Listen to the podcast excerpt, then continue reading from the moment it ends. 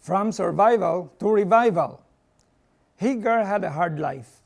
A servant of Abraham and Sarah, she had to sleep with Abraham because the couple thought it was the solution to their childlessness. Nang magbuntis siya, it created problems for her.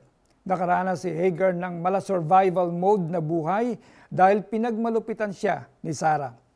Sa pagtakas ni Hagar ay sinalubong at tinanong siya ng anghel, Hagar, alipin ni Sarah, saan ka nang galing at saan ka pupunta?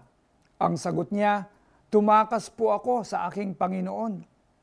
Pinabalik siya at sinabing magpailalim sa mga amo sapagkat ang mga anak niya ay pararamihin ng Diyos. Nasabi ni Hagar sa kanyang sarili, nakita ko rito ang nakakita sa akin kaya tinawag niya si Yahweh ng ganito, Ikaw ang Diyos na nakakakita. God saw a single mother and servant who was hurt by the family she served. Indeed, there is a God who sees. Noong bagyong Ulysses ay may mag-anak na pinalaya sa apartment pagkatapos mawala ng trabaho ang ama at hindi na sila makapagbayad ng renta. Sa kasagsagan ng bagyo ay napilitan silang umalis buntis noon ang ina. Kaya't sa kalagitnaan ng lakas ng ulan at rumaragas ang baha, ay isinugod nila ito sa hospital. Sadly, hindi na umabot sa hospital ang bata. Sa sinapupunan nito at ito ay namatay. God touched the heart of their fellow church member at sila ay binigyan ng libreng pabahay. Walang sawang pasasalamat sa Diyos ang naging tugon ng buong pamilya.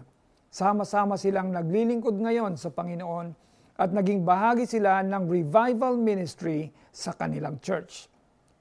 Do you think that nobody's there for you?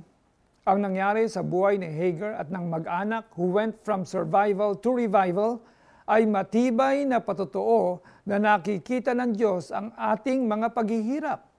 He is the God who sees you while you're in the wilderness.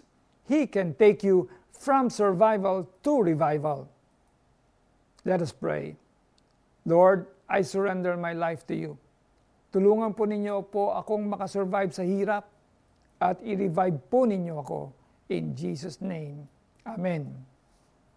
Application, open your heart and pray in the power of the Holy Spirit, then allow Him to revive you sapagkat ang pangako ay para sa inyo at sa inyong mga anak, at sa lahat ng nasa malayo, sa bawat taong tawagin ng ating Panginoong Diyos.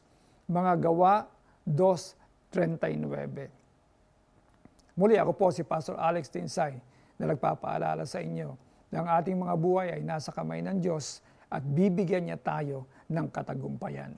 God bless you more.